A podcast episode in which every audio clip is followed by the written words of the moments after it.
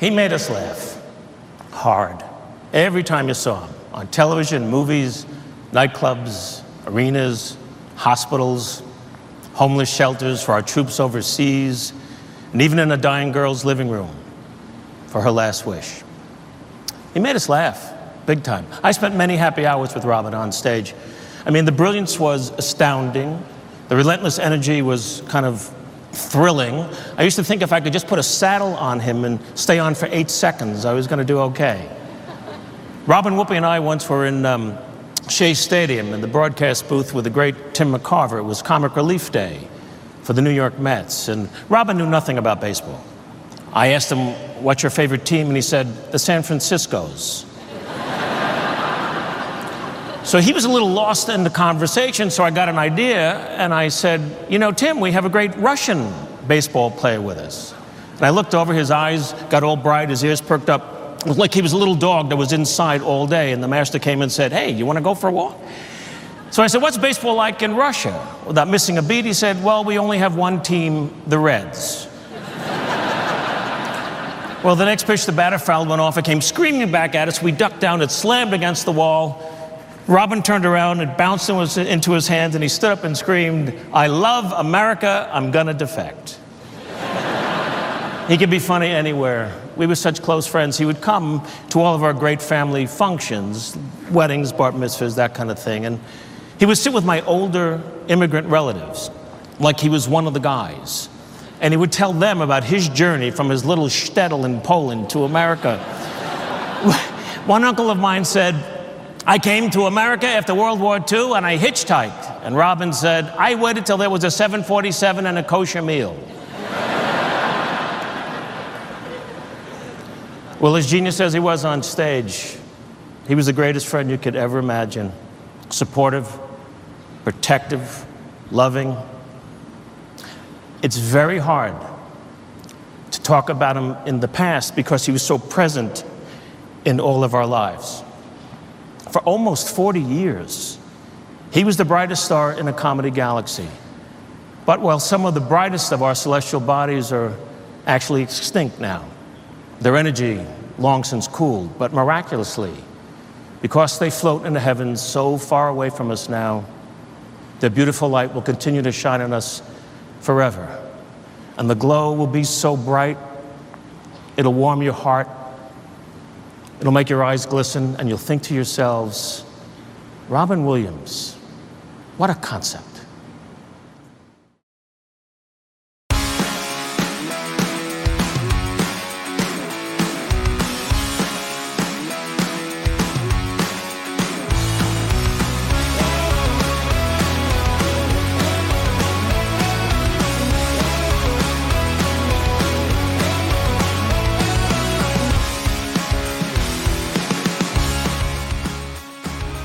Welcome to Wilhelm. I am your host, Ben Beck, and on this episode, get ready to embark on a journey through the cinematic brilliance of one of the most iconic entertainers of our time.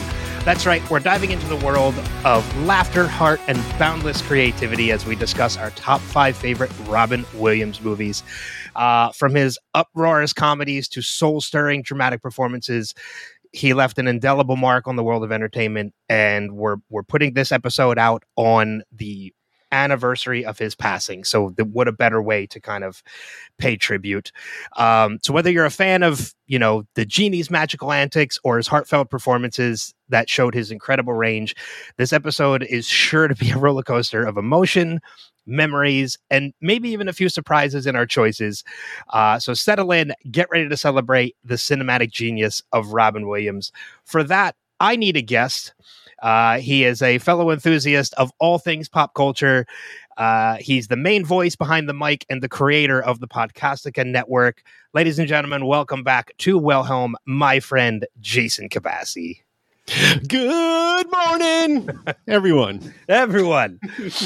um, I'm so happy we we were able to make this work because I, we've been talking about doing this episode for a year or two I think That's right. I mean, when you first started Wilhelm and you came up with like a hundred thousand different ideas of topics to do, and you made a big list, and um, you showed it to a few of us, asking us which ones we were interested in, and the ones that popped out for me right away were uh, Steve Martin, which we did last year, and Robin Williams, and I knew that Robin Williams was like the the big one for you, Yeah. and so I'm honored that you let me do it with you.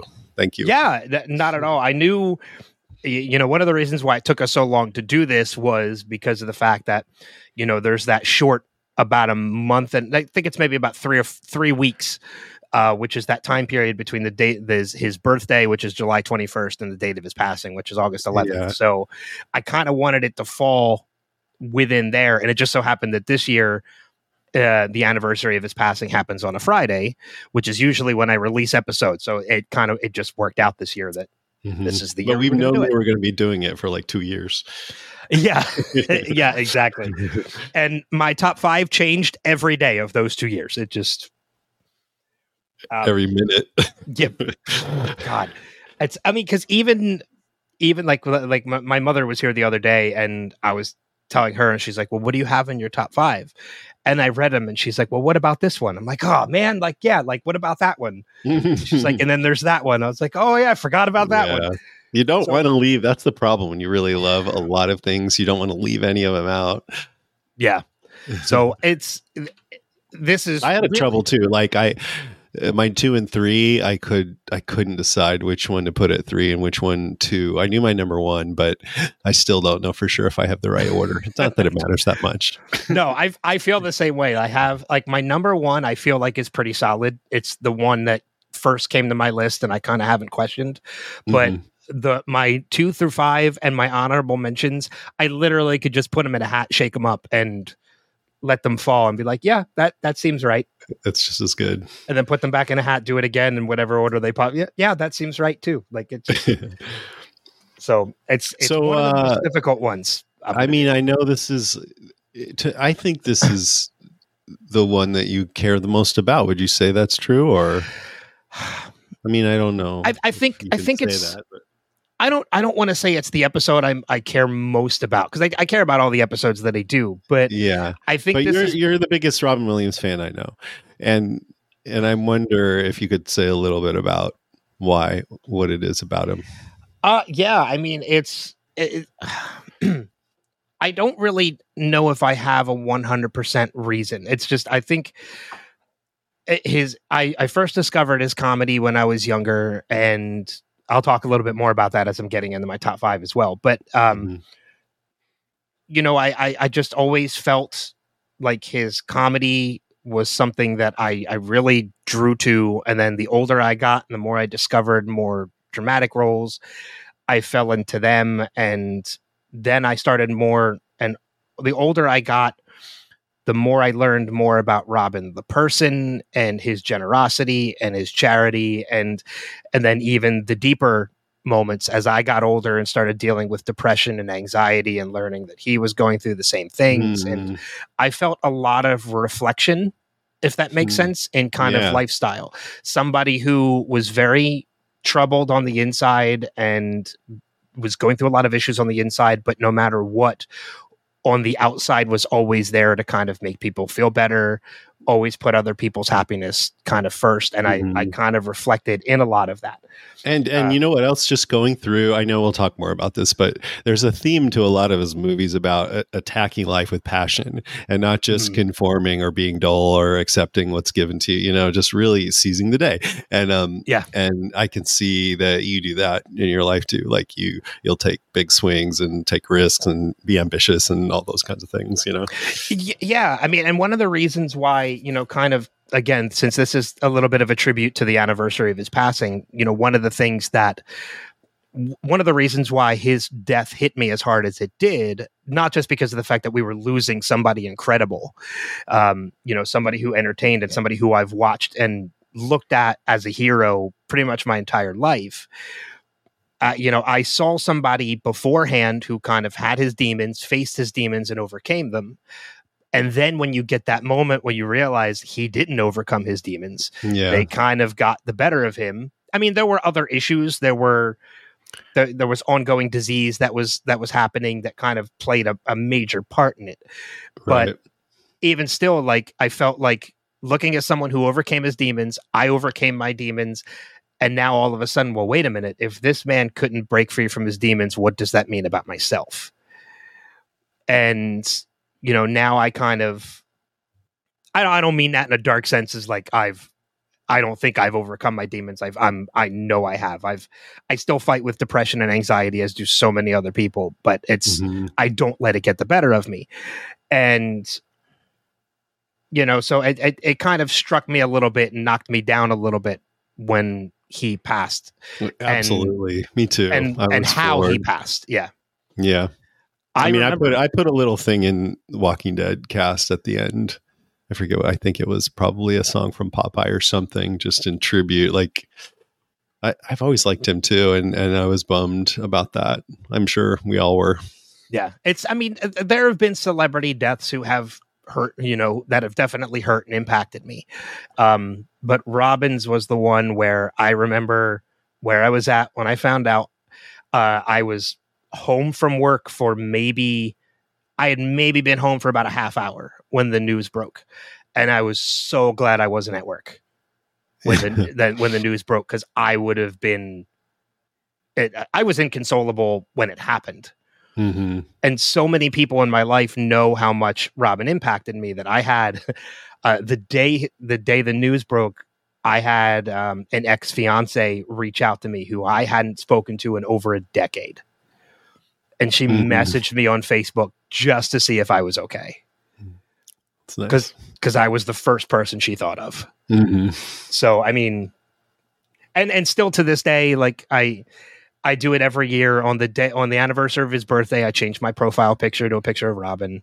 It stays that way until the anniversary of his passing. Mhm. And I constantly have people post stuff on my page like, "Hey, have you seen this? And have you seen this?" And I've seen most of it now at this point, but I still love it. I still love when people do it because it just reminds me of him. Mhm. So, but what about you? I mean, you were you wanted to do this episode from the Mhm. beginning as well. Like, what did Robin mean to you? Like, why did why was this episode so important for you to do with me?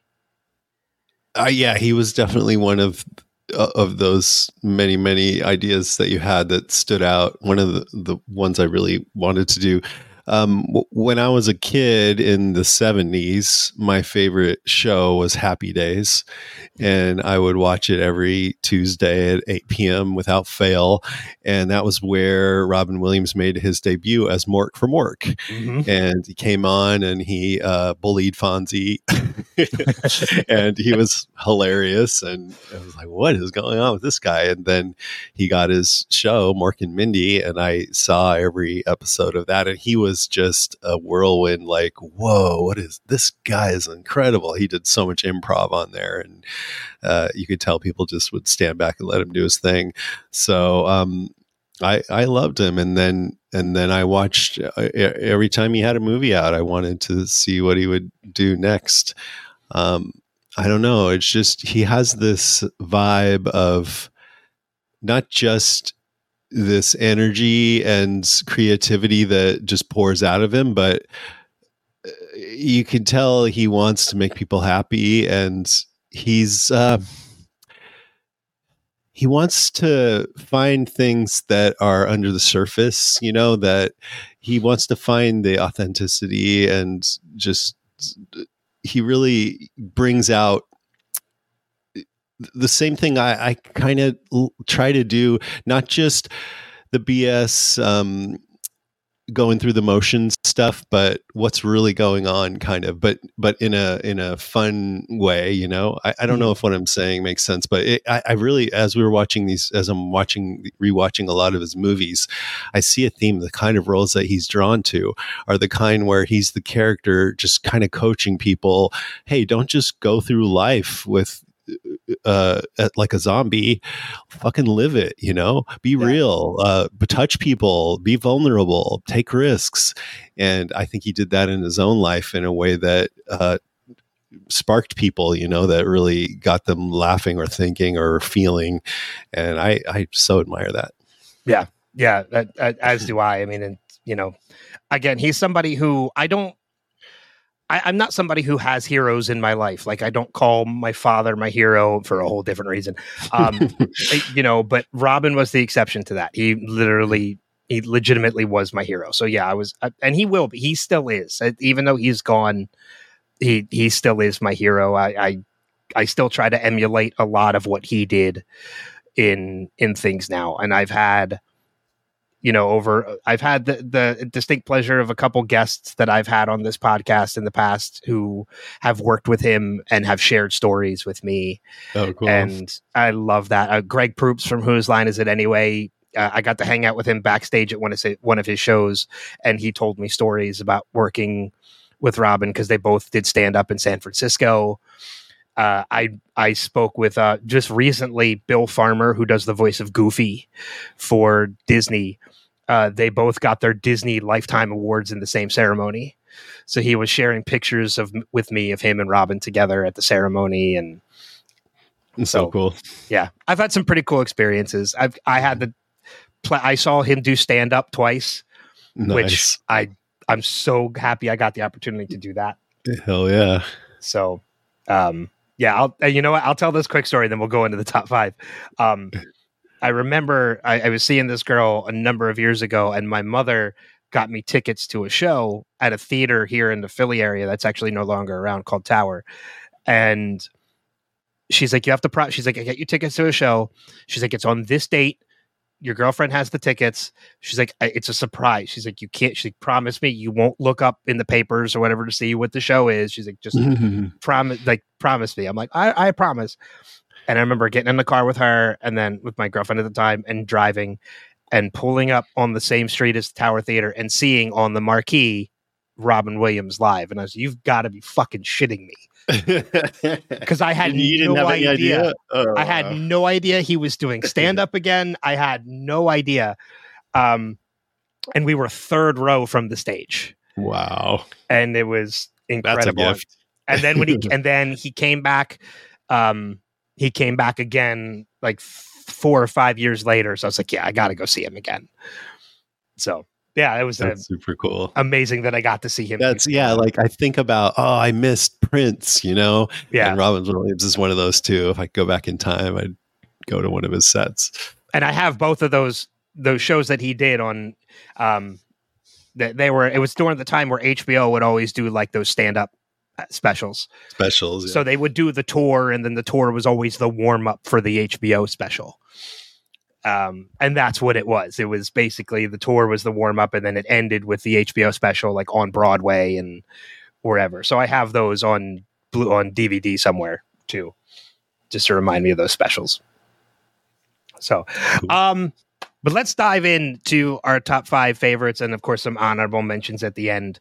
Uh, most people know at this point there's always a chance of spoilers because we're going to talk about these movies a little bit. So if you haven't seen them we apologize for the spoilers ahead of time but let's be real this is robin williams. You've probably seen most of if not all of these movies that we're going to talk about. Uh, and then again at the end we'll do some honor we'll do some quick honorable mentions as well. But i'm going to kick it over to you to to start us off with this one. Uh, top five favorite robin williams movies. What are you starting off with for number five My number five is Good Morning Vietnam. okay Came out in '87, directed by Barry Levinson, who did Rain Man, among others. Um, set in Saigon during the Vietnam War, loosely based on radio DJ Adrian Cronauer. Um, but what really stands out about it for me is I, I like I, I think about Robin Williams and um, Jim Carrey similarly in a way because their stand up they're very zany and just expressive and sometimes the characters in their movies are like that too but i like when i- i- comedic actors like this can play a role and give it a lot of uh, humanity, you know, and play it real, like not Mhm. get the goofiness out. But also, if they can also have that zany quirkiness that makes sense for the character, you know, eh, then it's double great. And that's what this movie did. You know, there's a couple others like that for Robin Williams too, but because he was a radio DJ who was really good at comedy, he got to just kind of go on the mic and be himself. And I, from what I understand, almost everything he said during the scenes where he was on mic was improvised by Robin Williams. Yeah, I've seen a lot of behind the scenes of Good Morning Vietnam, and there are, um, yeah, there's a there's a number of outtakes of that because it's exactly what you said. They would basically just kind of let go of the leash and let the dog Yeah. play in the yard Right. um, a little bit. But you And- can't really go wrong with that. You're going to get some gold there. yeah, exactly. Uh, and yeah, I'm I'm a I'm a big fan of that movie as well because he he had done some dramatic work before that, and there's a lot of comedy in Good Morning Vietnam, especially the moments when he's on the microphone and he's kind of just going off on his own and doing all that Yeah. improv. But there's a lot of dram- drama that Yes. happens in that because of where it's set and the war. And, Yeah, that's the thing about that movie the juxtaposition of him and his comedy with the seriousness and the bloodiness and awfulness. And it kind of, I mean, one of the things that stands out to me is that song. Uh, it's Louis Armstrong's, um, what is it? What a Wonderful, Wonderful World. world, yeah. A, and it's such a nice, pretty song about how nice everything is set to explosions and people dying in Vietnam. And that's kind of like what the movie is. It's him spreading joy and hope in this hellish place and these two totally different flavors coming together. It, and that's what's so great about his character in the movie. Everybody else, or a lot, I mean, there's a, a lot of his movies have a stick in the mud that try to tamp him down. And this one had a couple of those. But um, it, it- it's like, no, man, these soldiers they want to be inspired they want to uh, uh, not have to just be in hell all the time have a little bit of light in there too and that's Mhm. what he provided to them and the scene where he's kind of given up because they've sh- shut him down one time too many and he's ready to quit and then his buddy uh who's the guy that Forest Whitaker, Private Edward Garlick, takes him uh, in between. There's all these trucks filled with soldiers that are about to go off to war, and he's like. Hey, can do you know who we have here? It's Adrian Cronauer, and they're like, "What? No, say Good Morning Vietnam." And he's like, "No, no." And they're like, "Come on, Good Morning Vietnam." And they're like, "Woo!" And then he starts just doing a comedy set and pointing to each, "What's your name?" And then you can tell he's improvising it and just kind of joking around with each of them. And um, he throws a lot of like kind of halfway racist stuff in there, but it's so funny that you don't care. And they're Yeah. just delighted by it. And it seems real to me. I'm sure it is. Like those guys are genuinely cracking up at Robin Williams and being delighted by him. And that scene is one of the scenes that really moved me the most in the movie because he was. Uh, bringing light to them and also he was kind of coming back to life himself and realizing that oh yeah i guess i'm doing something good here you know Yeah, and it's it's you know that th- like you said, it's kind of loosely based on Adrian Cronauer, but that just the way that movie plays out with him, like you mentioned, kind of bringing light and a little bit of levity to the situation that's at hand with them being at war.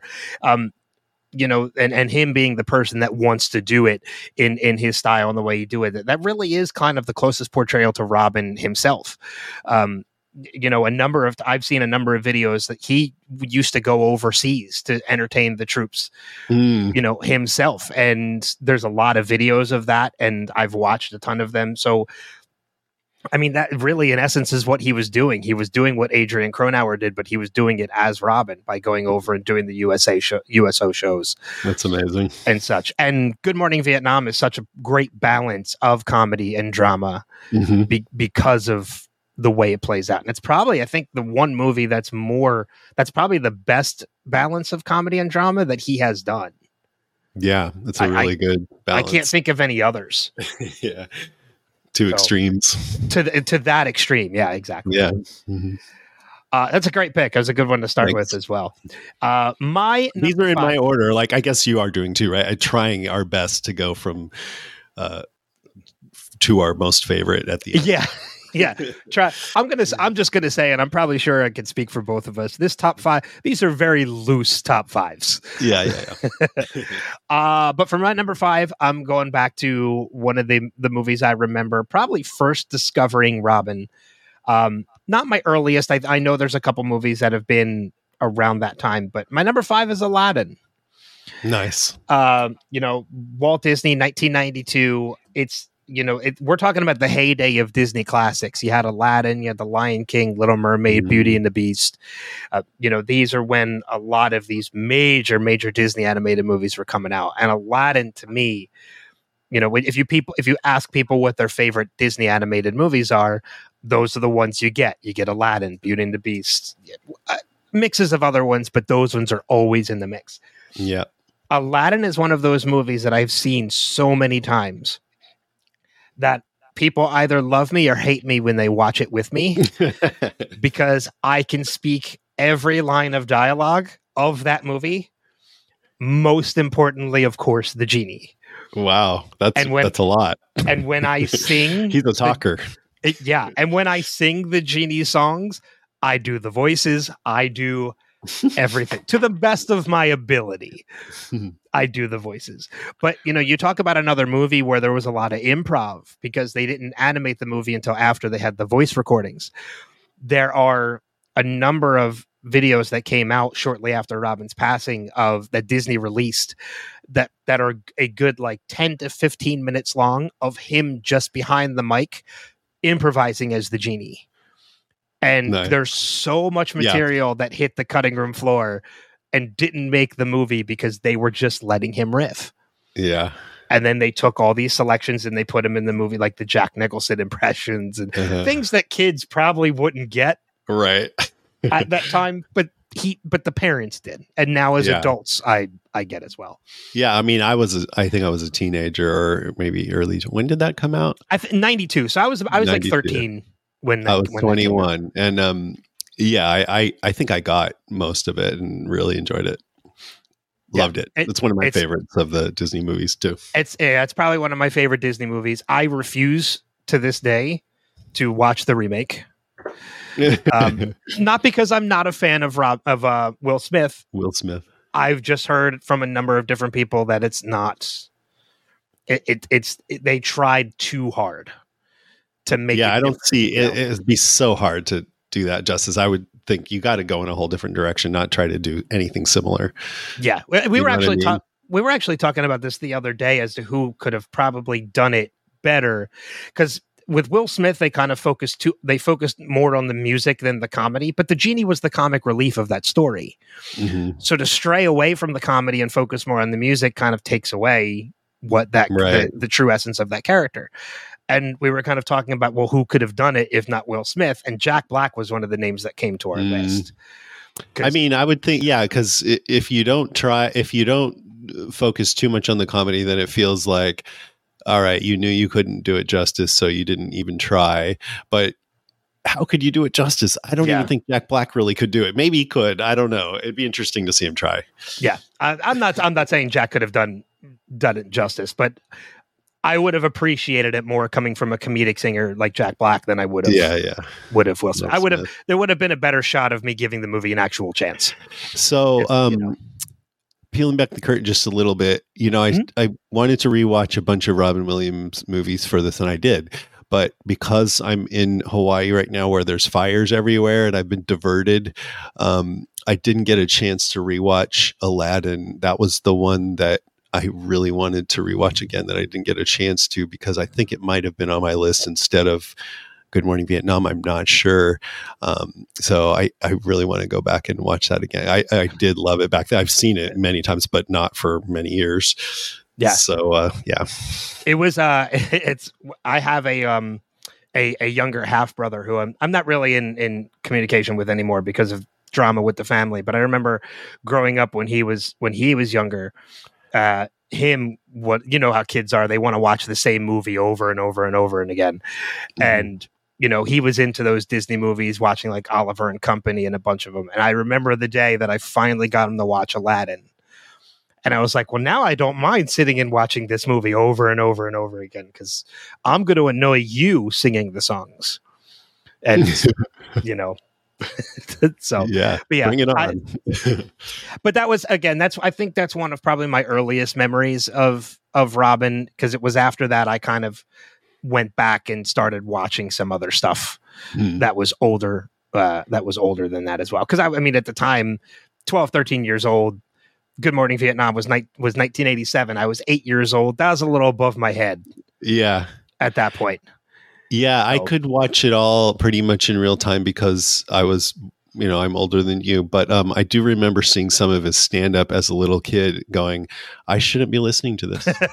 yeah yeah exactly uh, so that brings us then to number four. What is uh what you got for number four on your list? Number number four is one that I am I am going to bet is not on your list. I will be surprised if it is, Okay. and it's the the world according to Garp. That is a fantastic movie. It is not in my top five, but I'm glad you brought it up. Oh, good, good. I'm glad you said that. It came out in '82. It's based on a novel by John Irving. It's I think the most different of it, it's of all the movies on my list. It probably stands out as the one being most different, and that's because it's very complicated and uncomfortable and tragic as Mhm. fuck and odd Yeah. and it's challenging and thought provoking and and it's also very moving and it's got it's uh, tackles subjects that can be uncomfortable for, for people. It's kind of sex obsessed and it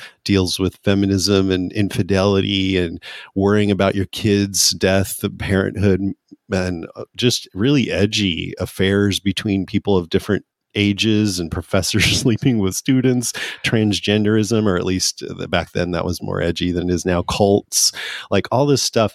But it's, uh, I think he's got such a great and actually kind of understated performance in it.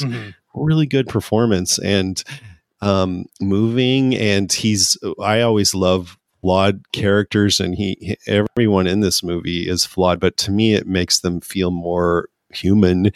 And um, I don't know. The, uh, my biggest complaint is there's really three big tragedies that happen boom, boom, boom at the end, and it feels a bit rushed. And I found out as I was watching again recently and doing a little research that in like 2015, HBO had talked to John Irving about ch- doing a miniseries, and he actually wrote a five.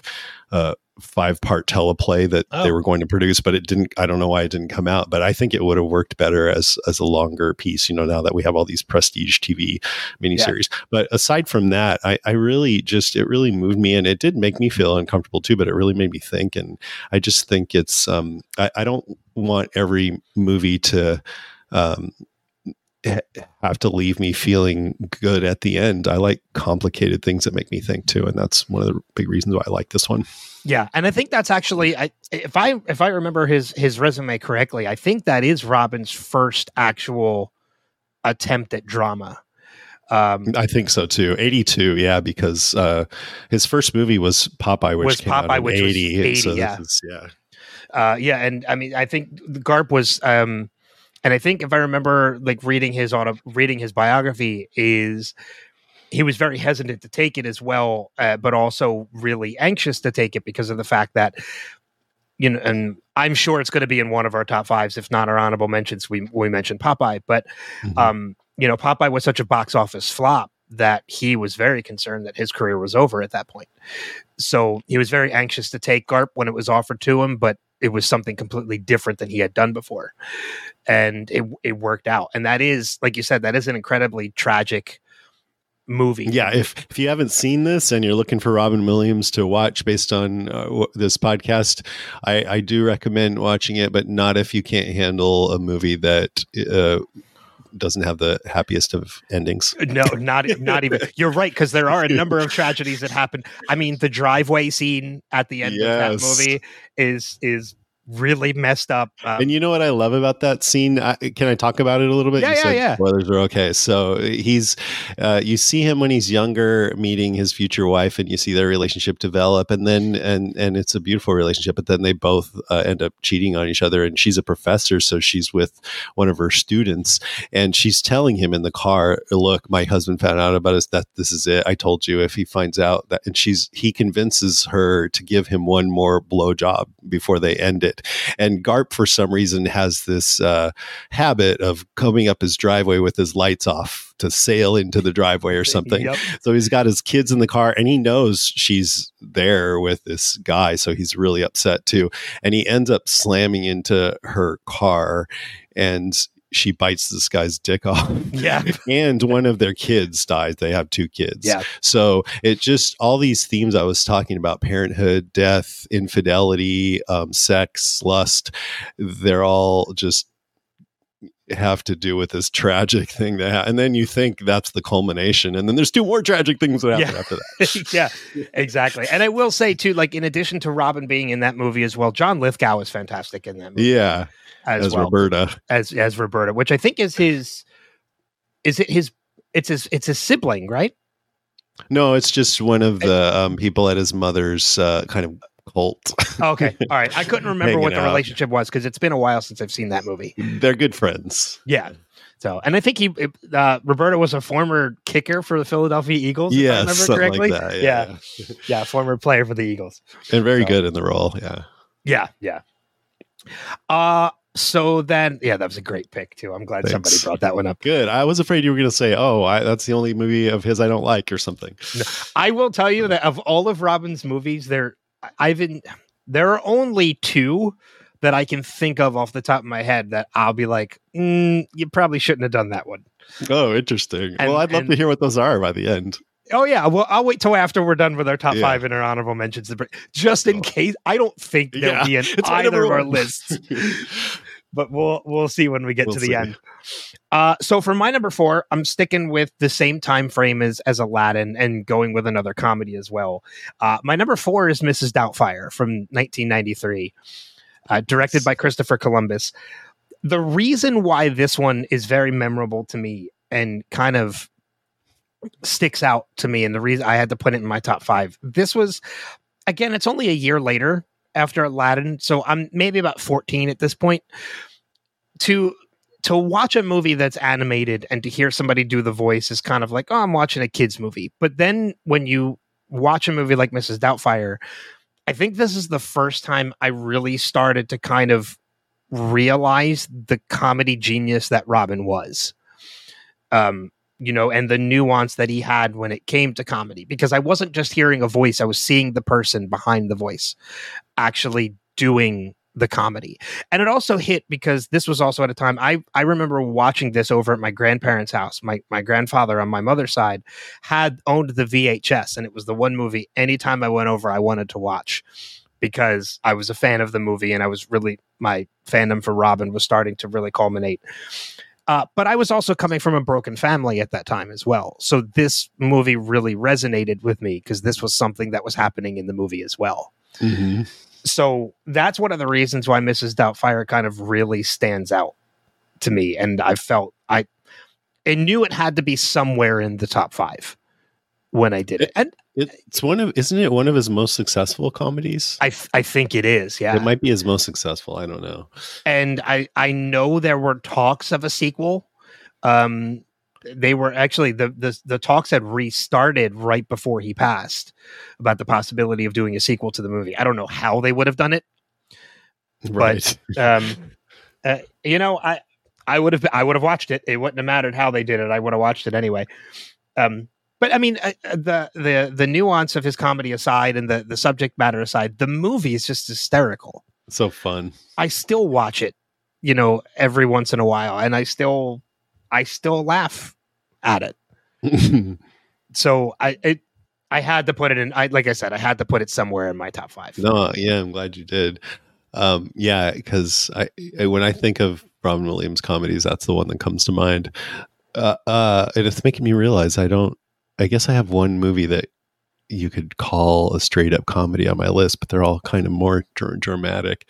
But um, you mentioned they were thinking about doing a sequel, and it got me thinking: Did he ever do any sequels? He he returned for the third Aladdin movie. Um, Oh. they when they did Aladdin King of Thieves, which was the sequel to Aladdin, they brought in the same guy that does the voice of Homer to do Oh right, yeah. the voice of the genie. Castellaneta or whatever. Yeah, and then for the third movie, he actually came back, and one of the reasons why I actually love the fact that he came back is because he donated uh, all of his pay for that to a charity. Hmm. So he he set you know he set the contract, and then everything that they gave him, they paid him to do the third movie. He donated. He didn't. Was that any it. good?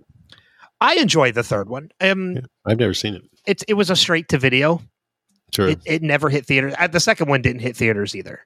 Mm-mm. So, um, oh no, I'm sorry. King of Disney Thieves was the third one. Return of Jafar was the second one. But he came back for King of Thieves. King of Thieves, yeah. Yeah, yeah. he came back for the third one.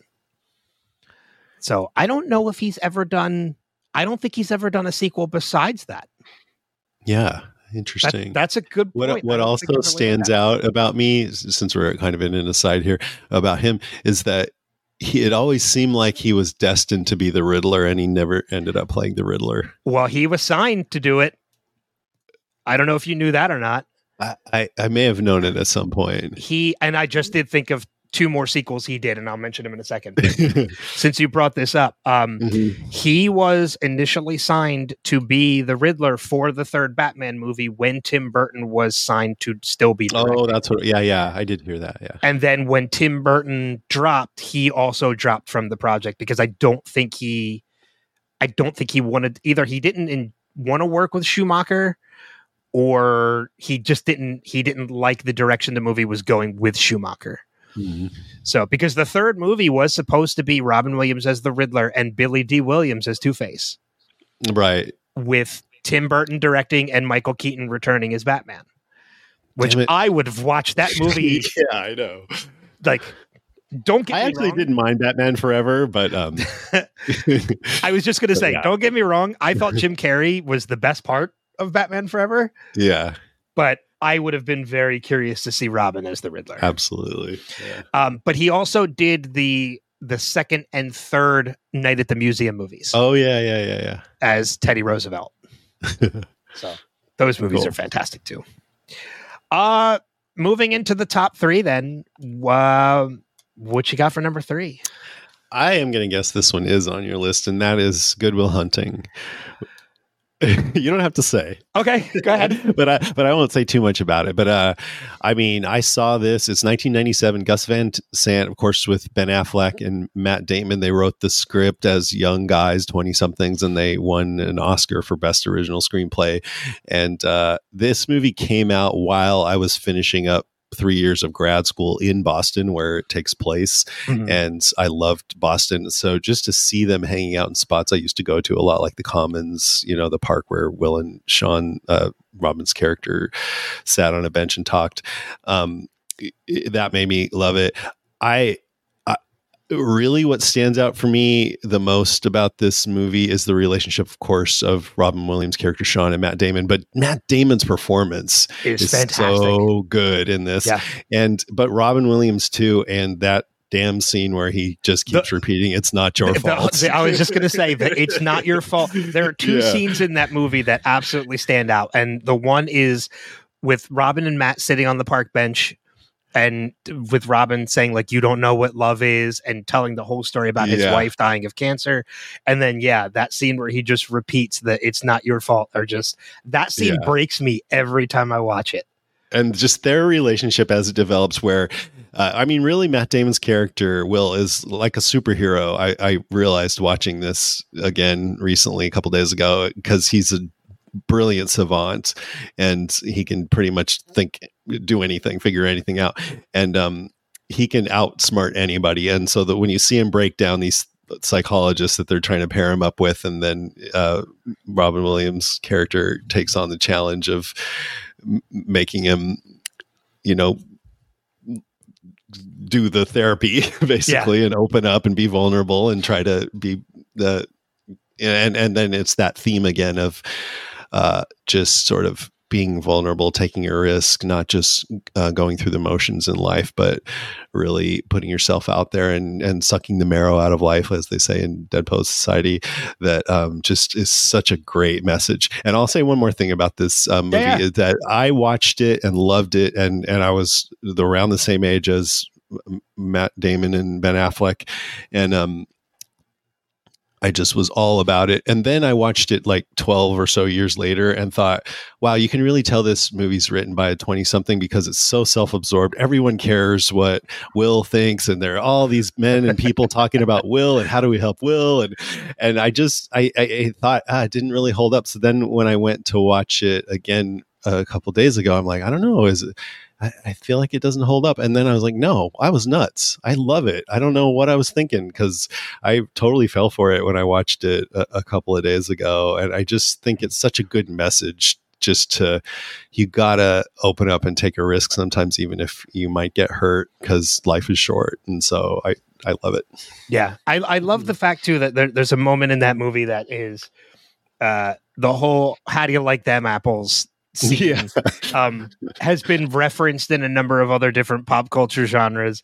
Uh, Parks and Rec uses And made it in fun an episode of, the, and made fun of. Yeah, uh, you know, I mentioned Parks and Rec uses it at, in one of their episodes as well. Uh, but one of the other things I love, um, other than the fact that this movie, in addition to getting Matt and Ben their Oscars, won Robin his first Oscar for acting. yeah for best supporting, actor, yeah yeah yeah which was and Minnie Driver, amazing. I gotta say, was just lovely and charming, and I had a crush on her in this and in Grosse Pointe Blank, which was probably not Gr- Grosse Pointe Blank. I think that came up. I think Grosse Pointe Blank was in the top five for either me or Mark when we did the John Cusack episode. I'm sure it it had in- to be, yeah, yeah, I'm sure it was in one of our top fives, if not our number one, um, for those movies. so. Um, uh, but yeah, so the and and one of the other things I love because you know I talk a lot about a lot about the behind the scenes stuff because I watch a ton of that when it comes to especially with Robin's Robin's movies. Uh, the scene where they are in the therapy office with Robin and Matt and and he talks about his wife farting in bed Yeah. And it's the and the two of them are just hysterically up, laughing was completely improvised oh, I love that. and that's so the the and Matt laughter Damon was actually cracking up. Yes. So the laughter that they are sharing in that scene is completely genuine because they were Amazing. laughing. You feel it. Like I'm not surprised to hear that. I didn't think about it at the time, but it was so funny. yeah, it's a, it's a it's genuine laughter between the two of them. Um, as far as Good Will Hunting being in my top five, I won't reveal if it was if it is or was in my top five. But as I mentioned, as I mentioned to you before we started recording, I have alternates so that if we end up sharing any, I'm going to swap them out so that we get to talk about more of his movies. okay, So, so now that we've talked about Good Will Hunting, if it was in my top five, it won't be now because I'll okay, I'll okay. put something else in its place. Um, so for that, then moving on to my number three, yeah, because I think the I think I've covered the comedies at this point because now I'm going into more dramatic stuff. Looking at my top five, uh, my number three is from 1998. It's What Dreams May Come. I don't think I saw that. I Really? got I gotta watch it. Yeah. Um, I've not seen every single Robin Williams movie. no, I, I- that's what do you mean you haven't seen it? it's um so basically the the general premise of the movie is that his character is um he has a very kind of broken relationship like him and his wife are incredibly close they are very loving but he has a lot of like there's a lot of indifference with him and his son him and his daughter get along great but there's a lot of family strife with kids and such. And at one point he and they they lose both of their kids in a car accident. It kind of creates a separation between the two of them. They're struggling with their marriage. And before they get the opportunity to kind of fix things he is killed in an accident as well uh, and ends up going to going to heaven. And while he's in heaven he finds out that his wife having lost everyone commits suicide oh my and god. and ends up in hell. So, but because he he knows that they're still absolutely connected, the whole movie is basically about his journey from heaven to hell to rescue his wife. Oh, wow. Um, I didn't know that. Yeah, it sounds Uh, really interesting. it's it's really great. Um, obviously, So is it uh is it funny at all? no, it's it's it is one hundred percent dramatic. Okay. Um, it's Robin Williams, Cuba Gooding Jr., Annabella Scora, uh, Scora, I think is her last Sciorra, name. I think. Yeah. Sciorra, yeah. Max von Sydow, like there's a there's a number of cast members in it, and it's it's a very dark and tragic story until the end. Um, you know, him fighting his way to hell to to rescue his wife because that's where suicides go. Um, but the movie itself is visually stunning. The I mean, it's his wife was an artist, so she painted a lot of pictures. So his idea of heaven was one of her paintings. So like you get to see everything looks very vivid like an oil painting and it moves kind of like an oil painting. It's it's so incredibly like I said visually outstanding. The cinematography is fantastic. And then when you consider all the traveling that they do and of course like not to spoil anything in case you do see it but he comes across he's reconnected with his children along the way uh, you know while making these journeys making this journey to rescue it's just it's an incredibly moving movie that is very tragic at the soul of it but i will say does have a happier ending so it's not garp tragic Yeah, it makes me want to check it out. I didn't realize how uh, unique it was. Yeah, it's it's yeah, it's and it's based off a novel, just like Garp, uh, just like the world according to Garp was as well. So, and I've read the novel, and it's um, it does a good job of of interpreting of in, interpreting the novel. I'm reading here. Uh, it was written by Richard Matheson, who wrote uh, "I Am Legend," which was the basis of, of course, "I Am Legend," but also "Night of the Living Dead." So there's a Walking Yeah. Dead connection there. Oh, well, there you go. All the more reason for you to check it out now. Yeah, that's right. Absolutely. Yeah, I, I, I totally want to. Yeah, it's it's a great movie, and uh, um, it's it's well worth the watch. Like I said, it's top three of of mine of my favorites of his. Mm. So, uh, all right, moving into top two now. Uh, what have you got for number two? I mean, I feel like I'm stealing these ones on your list and making No, you it's swap fine. them out and No. other ones, but uh, it's got to be Dead Poet Society. I had a feeling yours was going to be Dead Poet Society. yeah, because you know my number one, so we won't. We'll, we'll get there, but um, Okay. yeah. So 1995, directed by uh, Peter Weir, who did Witness with Harrison Ford and Truman Show, um, and Robin Williams as this totally inspirational teacher, John Keating, and with a young Ethan Hawke, Robert Sean Leonard, and Josh Charles. And what stands out for from this one is just how freaking inspiring it is.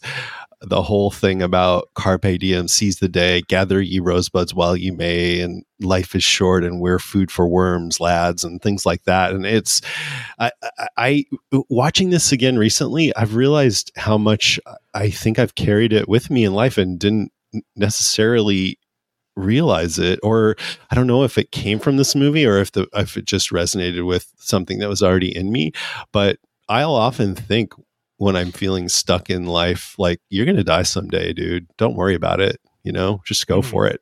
And that's kind of the message of this movie. And uh, one thing that stu- stood out to me about his performance, just watching several movies in a row of his, like in Good Will Hunting, Robin Williams was, you could tell he was carrying this pain around with him. Um, and he had a kind of a quietness to him. But in Dead Poet Society, he's really just focused, intense, driven. He's right on top of it with these kids, just fully in control and the kind of guy that you want to line up behind and be like, yes, sir, show me the world, you know? And when he has them stand up on the desks and look around uh, to just to see the different perspective of the room, that is such a great metaphor. And I've actually done that my whole life. Like I'll go into a room and or into a room I've been in many times, just lay on the floor or just go in a different place and look at it differently, just to remember that yeah, we have different we have our ways of seeing things that you kind of forget that there are other ways of seeing it, whether that's you that could possibly see things in a different way or that other people around you may th- see things in a totally different way than you do depending on the context you know? So i just love that part of the message too that everyone has their own perspectives and not to it, the movie's all about like the rigidity of this school and how they th- see things as one way and you need to do it that way. And robin williams being like no you don't have to conform to this one way of things doing things that you need to look in to yourself and figure out what your own passions and point of view are and, and let those out into the world. And it's Yeah. just so inspiring. And the trouble i had with it watching it again because i'd forgotten is that kind of gets him in trouble. Like he convinces this kid to follow his dream of acting and then his father is so against it that he forbids him to do it and he's so upset that he kills himself. And um, i'm like i don't know what to do with that. Like what is the moral here Yeah, Yeah. yeah. It, it, it's it's an incredibly inspiring movie, and I I definitely feel the same way about what you said about having you kind of kept that with you. Um, Carpe diem are two words that have stuck with me pretty much. I think ever since the first time I ever saw this movie.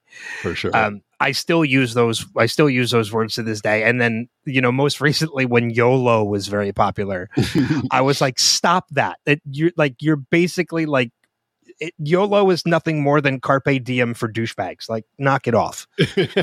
uh, you know, carpe diem did it first, and you know, it's right. It, that's how it is. And and and I don't know if very early on, it's a very unknown movie of Robin's as well. He actually did a movie called Seize the Day. Oh Um, yeah. and it, I, I don't think it's very under the radar. I don't know if there's a lot of people who have even seen it. Um, Mhm. And actually, I don't even remember if it came before or after Dead Poet Society. But I'm I'm right there with you. It's you know we got very early Ethan Hawke in this as well, and I remember s- seeing this movie, and I was like, I I want a teacher like Keating. Like I want someone to kind of Mhm. open my mind to different things. You know, I mean, it- also one one other thing, like talking about conformity, and he talks about the difficulty of maintaining your beliefs in the face of others. And at this school, it's a, it- like there's so much tradition and rigidity and rules and things, and and so if you think differently, you're kind of beaten into submission. And and on the other side of that, you kind of need those kinds of things in school to a degree in order to keep people focused on learning and you Mhm. can't just say do whatever you want kids because that's chaos but i guess my what i take away from it is balance is key that you need to find time to nurture what's unique about yourself but also and i think even his character in the movie was like well don't get yourself kicked out of the school. That's just dumb. And so he he had an element of that balance in there too. But anyway the the thing about like um ma- the difficulty of maintaining your beliefs in the face of others that's another thing that i've tried to do. Like if i i'll make a point to speak up when i believe something that goes against the grain on podcasts sometimes knowing that i might get a bad review because of it or that not everyone agrees. And that's one reason why in podcast guy i always say hey w- it's okay if we disagree because that i want then to give everyone permission to do that. Even if you think that no one's going to agree with you just have your opinion that's okay. And that's why i think candy corn is great because no one else bel- believes me but you had to bring I that up, didn't you? no, and, and how many people disagree. and it's one of the re- it, you know it's one of the reasons why I like doing you know the format of this being top five favorites because favorite is subject is subjective. Um, you know, my top five favorite is different than other top five favorites, and it might be different reasons for that. So you know, yeah, I I I definitely get. You had to bring up the candy corn, didn't you? That's gonna bug me. That's gonna bug me. So no, that that was a good choice, and I'll be completely honest with you. Dead Poet Society was also my number two, but Mm. I do have an alternate to go in its spot, and I actually.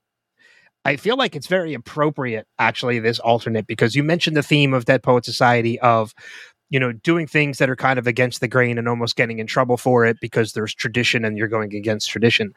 Uh, so I'm going to put in for my number two, and it's very fitting because it is it, it should it can very easily fit in my number two. Um, from 1998, I'm going. I'm going to go with Patch Adams. cool Um, very again, you're talking very similar themes. yeah you know, He- I- he there's a theme with him. I think Robin Williams is drawn to these movies where he he's an inspirational figure. Yeah, he is somebody who came in, he works against the grain, he goes against tradition. You know, this medical school does things their way. They've done it for centuries. And he, in, in comes, you know, Hunter Adams, and he's doing things his own way and he's shaking things up and it's bothering people. But, you know, again, this is a movie that's very loosely based on an actual person. Uh, in fact, the real Patch Adams was one of the writers on the film so he, he was able to embellish his own life a little bit um and he and he looks nothing they look nothing like each other the real patch adams and robin williams look n- nowhere alike each other but this is one of those movies that i remember it was my freshman year of college and my college had a theater and they would buy a movie and then they would show it for a couple weeks. So like for like two or three weeks they would show it like one one showing friday one showing saturday one showing sunday. And they would often have a lot of college students work the theater to you know gain some extra money and tickets were only like five bucks but i remember i was already the massive robin williams fan that i was. So i worked the theater when patch adams was in the theater. So i legit saw patch adams like in the theater nine times. Oh my gosh. In a matter of like three weeks but also because i was working the theater as well. But once the movie started like it was it. I could sit and watch the movie. So, but again, like this is a, one of those movies where you know, seeing somebody come out going against the system, but there's absolutely you know when you compare Patch Adams to Dead Poet Society, there are a lot of similar themes, but Patch Adams stands out because of there's a lot more comedic elements to the story being told and to the character than there were with John Keating, because Keating, it, there were funny moments and things that he said, but they were all part of his inspirational teaching. Whereas, yeah, Patch he did was so, just- this one little segment where he's doing some impersonations Mhm. in there and he, he he's a fun teacher so Yeah. that came through a little bit but he, he didn't go full robin williams with it yeah, where you good. could you could tell like Patch Adams was a little bit more of an opportunity for, for Robin to be Robin.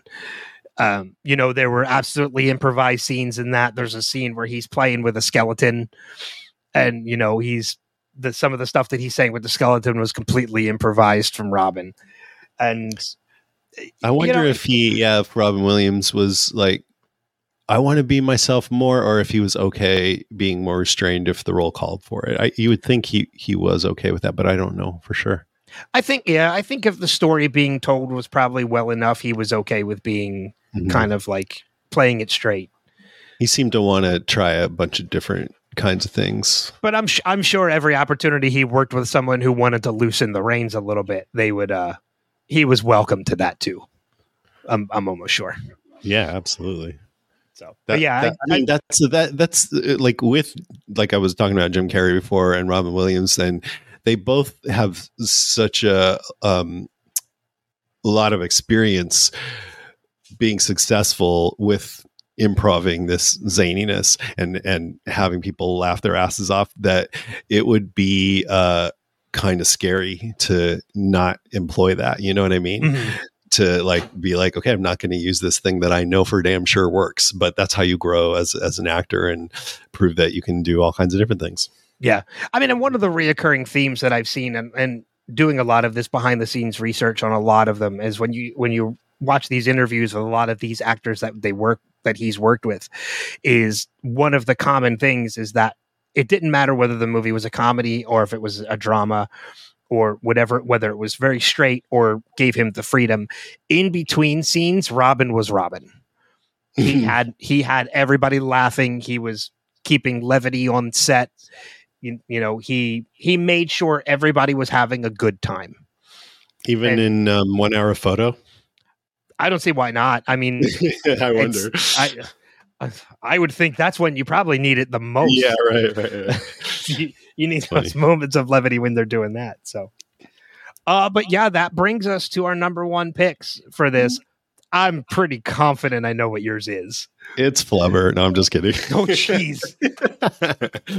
Yeah, I mean, I've told you before. My favorite Robin Williams movie is Popeye, his Yeah. first movie, and um, it's not like I think he went downhill after that. He's got a ton of great movies, but I, as a kid, I liked the cartoon Popeye, but it wasn't like my favorite, and and um, I I liked the movie, but it wasn't my favorite. But a- as I've gotten older, I like it more and more, and I just find it so charming. There's so much that's so charming about it. It's directed by Robert Altman, who has this very particular s- style where he's got scenes with so much going on, people talking over each other and improvising and in the background. And in this movie, there's all these little bits of action happening, people tripping over themselves or uh, uh, punching into something or whatever, because you can be really cartoony with it.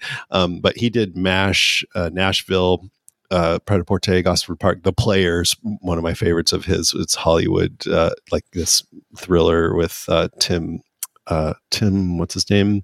Uh, you know, from Shawshank Redemption, Tim Robbins, oh tim robbins yeah and a bunch of cameos, celebrity cameos like Bruce Willis and Julia Roberts and John Cusack. But anyway, he, I, I him, and uh, the combination of Robert Altman as director. Robin Williams as Popeye and Harry Nilsson as a songwriter because this is really a musical. Yeah. And it's my favorite musical.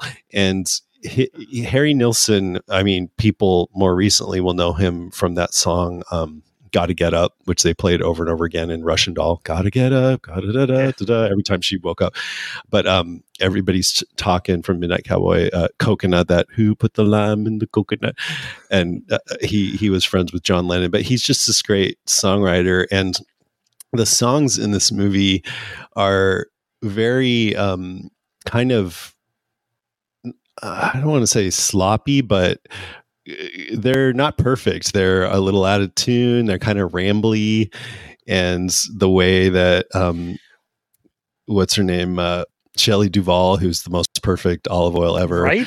Let's see who, who else could do it. She kind of sings a little maybe out of tune, or and that song like "He needs me, he needs me, he needs me" like that. It's it's just I find it really charming. And then the very first song, uh, well, the town itself is a character, uh, uh, Sweet Haven, Sweet Haven. which yeah. is this set that was built in Malta and is still there as Still this there. adventure fun park. I've Um, I've looked into traveling to it to go, to Yeah. go see it. We should go. We should do that. Yeah. Uh, but uh, it's the the town is kind of like the songs. It's kind of weathered and imperfect, but totally charming. And that first song where you see Robin Williams uh, as Popeye coming in on this small little boat, this dinghy, and it's dark and kind of lonely. But then the sun comes out and the town starts to wake up, and you hear that song, "Sweet, Sweet Haven." God must love us. And I think that might be my favorite song. And you just see all this goofy action going on all, all over the town. And it just charmed me from the very first scene. And then Robin Williams as Popeye, he, he, he, clearly watched a lot of Popeye because Popeye always mutters things under his breath and so did he in this movie like the tax man comes and you're new in town, right? And he goes, "You call this a town?" Yep, you know, like that kind of thing. Or, uh, and he's there was improv like when he they find the little baby sweet pea and he opens the basket. Uh, he's looking into the baby basket that sweet peas in and starts reading the note that's pinned to the baby's pajamas uh, about like I've left this baby with you. I hope you can take care of him or whatever. And the baby goes, uh, bad, bad, bad. And Robin Williams goes, You're a baby. It says so right here. Which that scene in smiles. particular feels like such an improv scene. Like he just Yeah. played. A, the Oh, kid yeah. obviously wasn't cued to do that, and he just played No. right along with it. And exactly. and it was when you have an actor like Robin Williams, he, he can do that.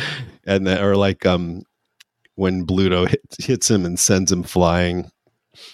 And he gets up and he goes, "Oh, look at the birdies!" Like just these little things like that. was, yeah, it's it's uh, Popeye. So I didn't put Popeye in my top five because I knew I had a feeling it was going to Yeah. be, if not your number one, at least in the top two. Um, uh, but I'm with you. Like I absolutely adore that movie. I told you I was actually watching it right before we started recording. Mm. Um, while I was wait while we were waiting. It holds up together. for me too. It totally does. I own that soundtrack on vinyl. Um, yeah, when it great. was, when it became available, I I purchased it, and I feel like I'm with you. Like that movie, I mentioned it earlier that you know he was very insecure about his career after that movie because it was a box office flop. But I think Yeah. that movie.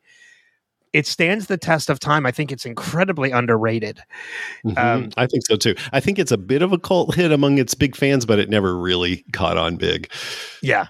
I, I think again. I think if you showed it to like young kids now, I don't know if they would appreciate it as much as we do. I gotta show it to my son. Yeah, I don't know. Yeah, I'd be curious if you did how they how they take yeah. to it and as to whether or not they kind of take to it if, or if they feel like it's a little dated.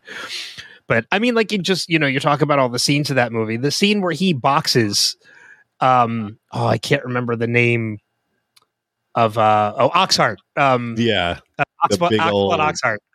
Yeah. yeah and you know that it's the first and i think it's the only scene where like when he knocks him between the ropes and the pipe spins and i'm like oh that's classic popeye like right there and then he gets up and you know does the twisting of the arm and the spinning fist that bo- like uh the movie is god it's so good it It's really just is so if good. you and you watch, it's one of those movies where.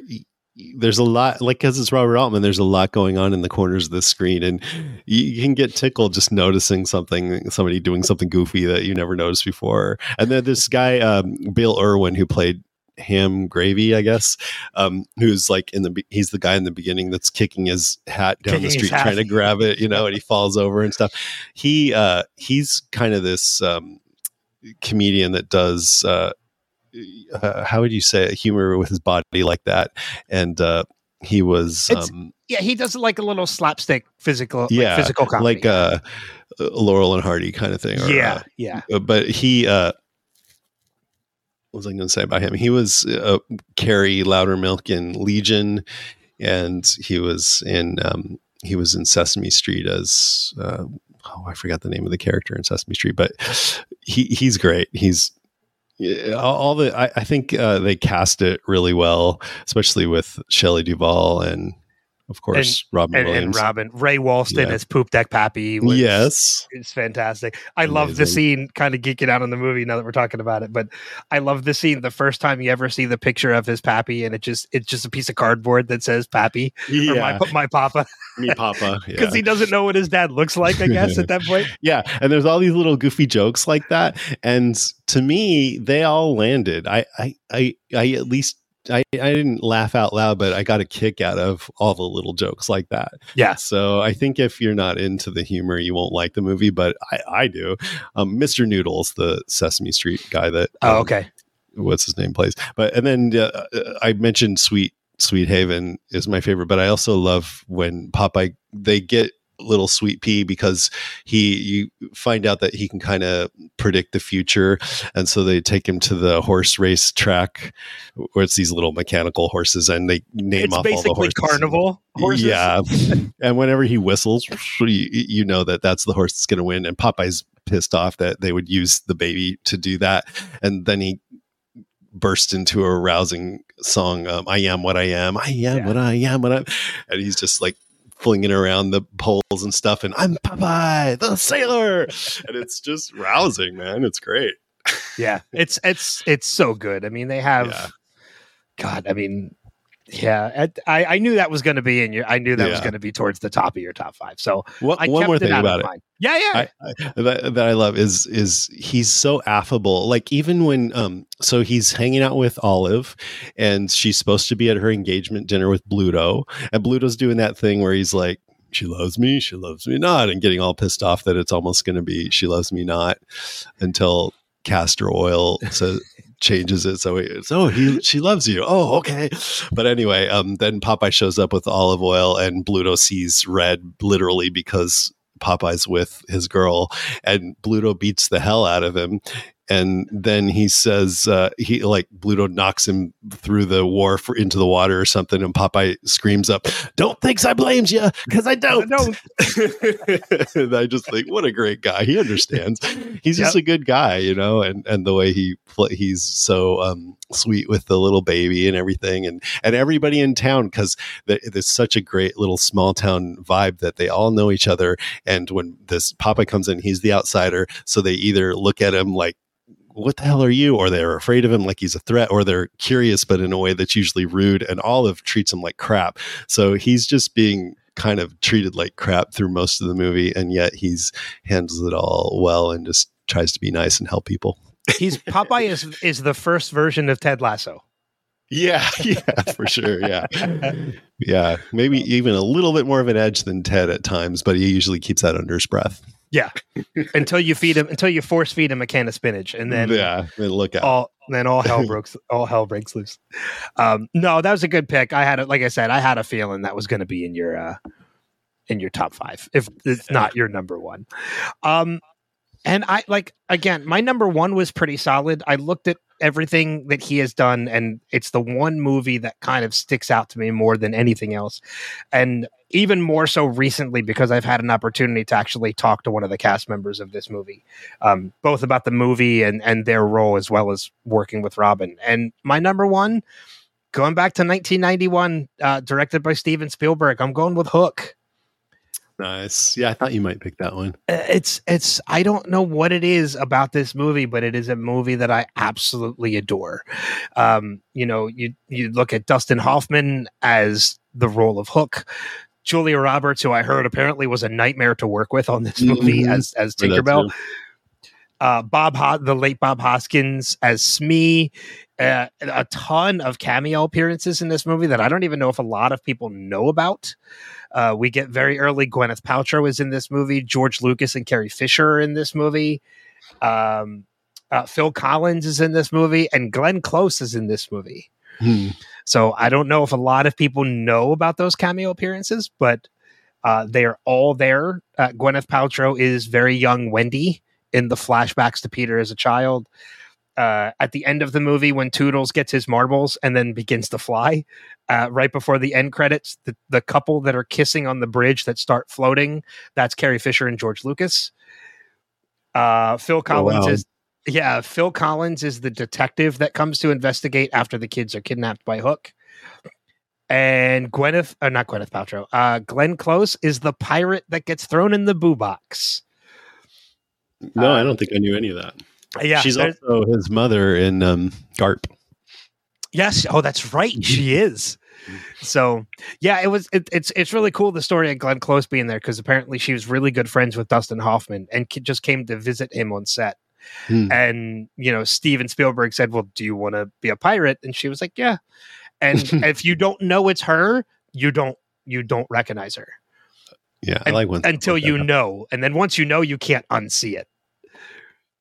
So but yeah this is just a movie that just i i remember like being really young i was maybe 12 years old when this movie came out. I remember playing with all the toys because this i think was one of the first movies robin had ever done that had a toy line Hmm. uh, all the Lost Boys and Rufio and, and Pan and Hook. Like there was a full toy line for it.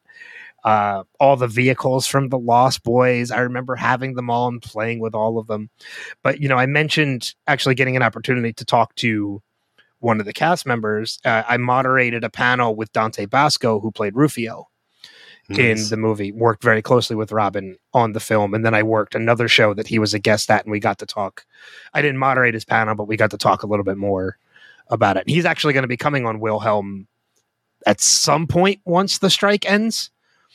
Um, we we Cool. were actually all ready for him to come on. We we were scheduling it, and then the strike hit, and now he's he's not allowed. Mhm. Uh, but once the strike ends, Dante gonna- Bosco, you're saying? Dante, ba- oh yeah, not Robin. I, I wish it's impossible now at this point Mm, yeah, Don, uh, Dante Bosco um, is going to be coming on once the strike ends. We're going to reschedule cool. it. So, but this is just a movie again. I don't know if I, I don't know if we'll talk about it as long as we talked about Popeye, but it's um, I I'm totally fine with talking that long about Popeye because it's a great movie. It's it's yeah, it's just one of those movies that just very heartfelt reminds me of childhood anytime I watch it, as well as my love for Robin and you know, I, I don't really know what else I can say about it, but it's just the one movie that of all of his filmography always just sticks out as one of my all time personal favorites. So I was pretty solid it was going to be my number one. That's great. Yeah, it's cool. So, uh, yeah. So before we get into, uh, before we take our break and go into the the post credit, uh, we can knock out some honorable mentions that we have. Hmm. I don't know if you have any that you kind of want to bring up, but um, I'll let you start if you have any. Just go through all of them. Yeah, just go through all of them, and then I'll go through any Yeah. of mine that you didn't mention. So the ones that came up for me that I wish I'd had a chance to watch again because I haven't seen any of these recently. Aladdin, uh, The Fisher King. I remember Ah, great movie. liking one hour photo, but I couldn't. He plays a bad guy in that one, and um, it just didn't feel right to have that in my list for him. but uh, I think it was a good movie, and um, a weird movie that didn't really do that well critically, but I found kind of interesting and charming was Toys. Uh, it's, it's that is such a. I remember. Oh man, I remember seeing that movie when it first came out and being like, "What the hell am I watching?" Yeah, for sure. and then and then rewatching it a little bit later and being like, I kind of appreciate the awkwardness of this. Yeah, me too. It's so weird, but uh, yeah, I can understand why it wasn't critically that well received. yeah, yeah, and one was movie that oh, go ahead. no, because that was what like LL Cool J and uh, who was his his sister in that was um uh It was uh, Cusack. right? Joan Cusack. Yeah, Yeah, uh-huh. yeah. But one movie of his that I want to see that I haven't seen, besides now What Dreams Might Come, is Insomnia. I've heard that's good. That is in my honorable mentions. Mm. Um, so yeah, so my honorable mentions for this as well. Yeah, Insomnia is one. It's a Christopher Nolan film. It is uh, incredibly well, uh, incredibly well done. Um, you, you uh, Death to Smoochy, directed by Danny DeVito from 2002, with him and um, Edward Norton is fantastic. The Birdcage with him and Nathan Lane from '96. Yes. I love that movie as well. Uh, and w- another movie that I think go well, Man of the Year, where he plays the comedian that ends up getting elected president, is is one we mentioned. The Night at the Museum movies, which I think are great, and then the last one I'll make mention of too is one is another one I think is kind of underrated. Uh, it's a movie called Jacob the Liar. I haven't seen it. He is a Jew living in an internment camp, and he. Uh, it's another one of these movies where he kind of is the person. It's very similar to Good Morning Vietnam, where they are in a dark time, and he is the one person that kind of brings levity to everything. Uh, the basic premise of the movie is that he is he's living in an inter- internment camp with, um, uh, you know, a lot of other a lot of other Jewish people during World War II. He happens to be he's doing some kind of task where he's in an office of one of the Nazis and he hears a radio broadcast about like the Allied, the Allied offenses, and he ends up faking all these different he he makes up all these stories about these different radio broadcasts he's hearing to give people hope. So and it all stems from one radio report that he heard. So he's he it's called Jacob the liar because he's lying about mm. what he's mm. telling these stories but he's doing it to kind of give these people hope that mm-hmm. the war is ending soon they're winning the war the nazis are losing the war it's it's it's it's great hopeful it's very hopeful it's got a great cast um in uh, alan arkin uh i'm trying uh, Liev schreiber uh, Liev schreiber is in the movie mark margolis who actually recently just passed away yeah um michael jeter who was one of the people he was who was with him in patch adams so it's it, it's got a great cast i think it's incredibly hopeful and moving movie as well that's so. great. Yeah, I don't know. I, I haven't seen that one. Sounds good. Yeah. Uh, we got a ton of feedback, uh, which so we're gonna do in the Wilhelm post credit. So we're gonna take a quick break, and when we get back, we will do all of that. Cool. Here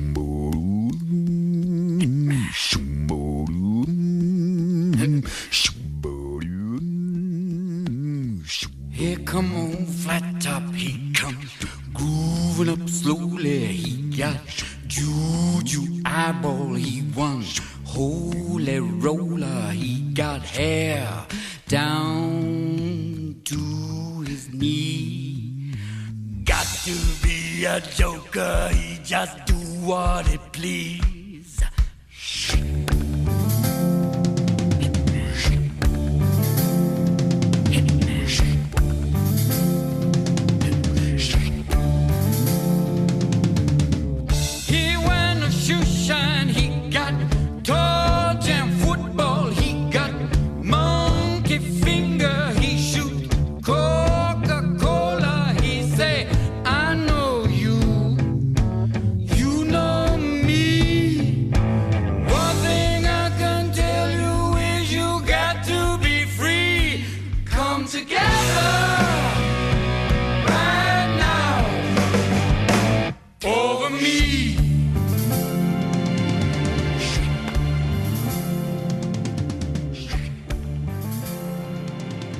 Welcome back and welcome to the Wilhelm post credit. Uh, the, the the amount of feedback we got from this one is fantastic. It, we got a ton of feedback, but I think it kind of just goes to show you how much Robin meant to a lot of people. Yeah, that's and, great. I love it.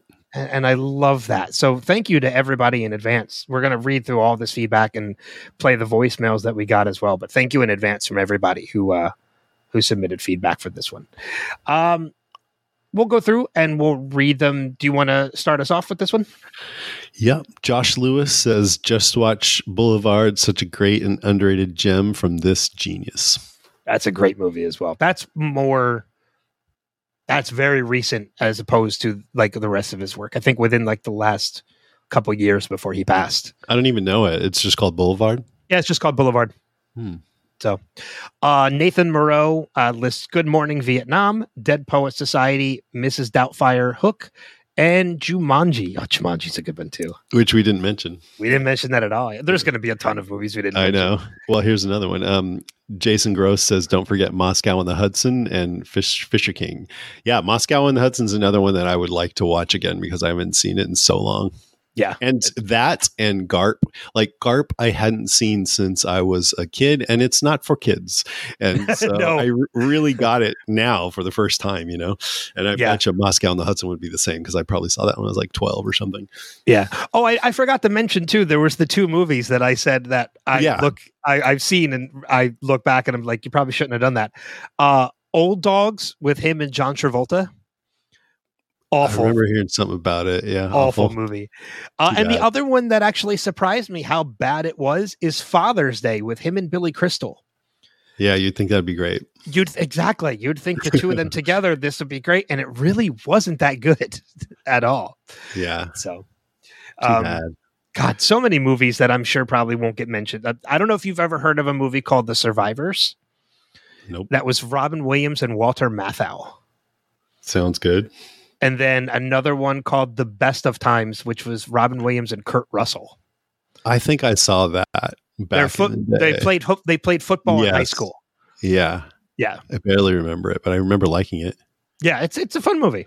Mhm. Uh Jeannie Brinker uh, says Patch Adams, Bicentennial Man. That's a great one. Mhm. Uh, Mrs. Doubtfire, Aladdin, Good Morning Vietnam. Oh, and Awakenings, another great movie. Another one that's surprising we didn't mention, but I guess that just shows goes to show how many great ones there are. Yeah, exactly. Tony Bruno says, in no particular order, my top five are Good Will Hunting, Dead Poet Society, Jack. That's another one. Hook. Yep. And Aladdin. Really hard to leave off Mrs. Doubtfire, Good Morning Vietnam, and Fern Gully. Fern Gully. Yeah, Fern He's Fern. Gully did first what Avatar did later. Hmm. Uh, Barbie Allen. So many amazing performances to choose from. I hope Awakenings makes one of your lists. Oh, sorry, Barbie. Uh, not as popular, but wow, it is a great movie. Yeah, it's moving, moving Yeah. as fuck. All right, Daphne Backman. Daphne says, "I appreciated Insomnia and One Hour Photo since they both showcased Robin Williams' versatility. Both coincidentally came out in 2002. Uh, yeah, if you if you haven't had the chance, you said you haven't seen Insomnia, right? I haven't, but I'm very curious. That's that's one. Yeah, I would definitely add to the list to watch because it's really good. Cool. Uh, Kelly Burgess, uh, Dead Poet Society is the first thing that comes to mind. The movie made such an impact on me. I started crying halfway through now. Uh, oh, Captain, my Captain. um, yeah. So Good Will Hunting was one of the ones right on your list that you swapped out. Uh, yes, Good Will Hunting was. I swapped it out because it was it was on yours. Yeah, Yeah. So those are the only two that we shared, which is kind of cool. Yeah, mostly had different. yeah. Pa- uh, Parto Barkardari says Dead Poet Society, Good Will Hunting, The Fisher King, What Dreams May Come, and Death to Smoochy. Have you seen Death to Smoochy? I have not seen that. I don't think. What is it? It's so Death to Smoochy is uh, Robin Williams plays this character called Rainbow Randolph, who is this child's performer. He's kind of like uh, like a, kind of like a Captain Kangaroo, Mister Rogers, kind of like you know has his own television show that's for kids sure, sure, yeah. and then um, he you know he goes through a little bit of trouble to the point where they they kind of they let him go and they bring in this new character uh, named Smoochy who is played by Edward Norton and he's a very Barney Mm, like character and the whole movie is about the two of them kind of like he- going to head like going to going to blows about it and it's about Rainbow Randolph trying to get his spotlight back and right. kind of take over. It was written and directed by Danny DeVito. It's very Oh, wow. dark comedy, but Yeah. it's absolutely hysterical. Yeah. That you just sold me on that for sure. Yeah, it's- it's like these goofy kids characters, but Edward Norton and Robin Williams is going at each other behind the scenes. I like Yeah, and Ro- and Robin is like this. you know, like this dark, gritty guy who plays this lighthearted character, and Edward mm-hmm. Norton is like this very happy-go-lucky, everything is great personality. So put like the two of them together, and it's it's it's just hysterical. Uh, Erica and Fer- uh, Erica and Furter. I just cherish his films and, and his performances so much, in no particular order because I love them all. Popeye, uh, well done. Uh, Hook, Mrs. Doubtfire, The Birdcage, Aladdin, and so many more. Nice. Jonathan Buckalil says the introduction of Robin Williams' character in Good Morning Vietnam was one of the greatest of all time. Yep. Oh, Captain, my Captain still chokes me up. And as a kid, Mork was the funniest thing on TV. Nanu Nanu. I agree. With, I I still think he's funny as Yeah. Do you remember like uh, when he first met Mindy? She was out in the middle of nowhere for some reason, and he offered to help her. And because he had his suit on backwards, she thought he was a priest. And when they got home, she realized he had a suit on backwards. Yeah. Did you? So, uh, two funny stories about Mork and Mindy. Um, do you, did you ever hear how he got the role to play Uh-uh. Mork on on Happy Days before it led into that? So he so. was he was in the office of I think it was Rob Reiner at the time, Mhm. and he he didn't know what to do. He was so nervous about the audition. So when they in when they put him in the office before Rob Reiner came in, he just sat in the chair upside down on his head because he di- he was so nervous he didn't know what else to do and and Yeah. Ro- and Reiner came in and was like yeah that That's good. That's Do it. that. that's it um and then the other st- the other funny story about Mork and Mindy I just recently found out is that apparently CBS hired five different interpreters to be on set just to make sure Robin wasn't accidentally slipping anything out when he was making up languages. Oh wow. when he was improvising making up different languages. They had interpreters on set just to make sure nothing was getting by. Which is ridiculously funny. Uh, maria lawson I adore Mrs. Doubtfire since it was one of my childhood favorites. Although rewatching as an adult with my own children, I really empathize more with Sally Field's character and just how frustrating it would have been to be married to Robin Williams' character. Hilarious. Uh, my favorite though is One Hour Photo, creepy and excellent departure from his other roles. Nice. Absolutely. Richard Rav says, What Dreams May Come, Patch Adams, Mrs. Doubtfire, Death to Smoochy, Good Will Hunting, and Aladdin were some of my favorites. No particular order. They're just movies I watched many times. That is how I gauge which movies I like best. May not be the best performances, but they entertain me the most. Yep. That's Mm. that's why we do favorites and not what we think is the best. Mhm. Uh, Wendy Ann, which is uh, Wendy Eppers. I still remember exactly where I was when I found out uh, Broken Heart. Uh, I do too. Uh, Dead Poet Society. This movie wrecked me. The Birdcage. I still have to stop and watch if this is on. It's incredibly feel good. Uh, the World According to Garp. One Nice. hour photo. Amazing dramatic role. And Good Will Hunting. Great list. Des Combs says Popeye if I want to go around singing I am what I am all day long. I can see Des doing that. Uh, what dreams may come if I want to be an emotional wreck. RV for silly, immature humor. What's that? RV is a movie where him and his family go on an RV trip, and it's just you know everything Silly. goes wrong. Yeah, Aladdin because it's Aladdin, the genius classic, and for some reason, Hook gets me every time. Oh, there you are, Peter. God, yep. Hook number one. Uh, Billy Taylor, number five, Bicentennial Man. That is an underrated movie. Uh, number four, Good Will Hunting. Number three, Aladdin. Number two, Mrs. Doubtfire, and number one, Hook. Uh, Share that one. Uh, Close this to was, your list. yeah, Mhm. yeah, a number of them that were on Mhm. on there. Uh, this was too hard. I could rearrange it and or list five different movies and it'd still be accurate. I feel you on that one. Randall John Moyer says number one, Popeye. Woo. Number two, Aladdin. Number three, Hook. Number four, One Hour Photo. Well, that took a turn. number five, Insomnia. Not in any particular order. Cool. well, that took a turn. Uh, Christy Liverett, uh, number five, One Hour Photo. Number four, Good Morning Vietnam.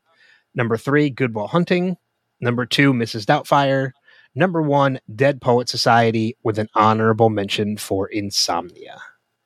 Nice. That's a good list too. They're all Yeah. good lists. They all are, yeah. If it was like, um, what was the one you said that was no good? Oh, Old Dogs. Yeah, if anybody mentioned Old, Old Dogs, Dogs or and Father's Flub- Day, Flubber. I don't know. I I haven't watched Flubber in years. I I might have to go back and rewatch it and see how I feel about that one. uh, and last, for people who wrote in, Lara Willie Swink, who says, Both my favorites relate to places I've been. First, loved watching Mork and Mindy after school as a kiddo. She's from Denver, so I've been to Boulder many times. Which is also in Colorado, and driven or walked by the home that was featured as Mindy's home in the show. I can picture it now. A memorial popped up at that home after Robin's death. Also, love The Fisher King, where Robin played a one time professor at Hunter College in New York City, the exact same college I was attending when I saw the movie back in 1991. But I enjoyed Robin in all his movies. He brought a genuine sense of innocence, warmth, and childish joy to all his roles, except for One Hour Photo. He was 100% creepoid in that. Yeah, that's definitely not a sense of innocence, warmth, and childish play no, not or quite. childish joy. So, but a, a great performance nonetheless. Uh, but yeah, as you mentioned, that's the end of the people that wrote in. Uh, we did get a couple voicemails come in as well. Uh, this first one comes from Jim Pete, so we'll play that first.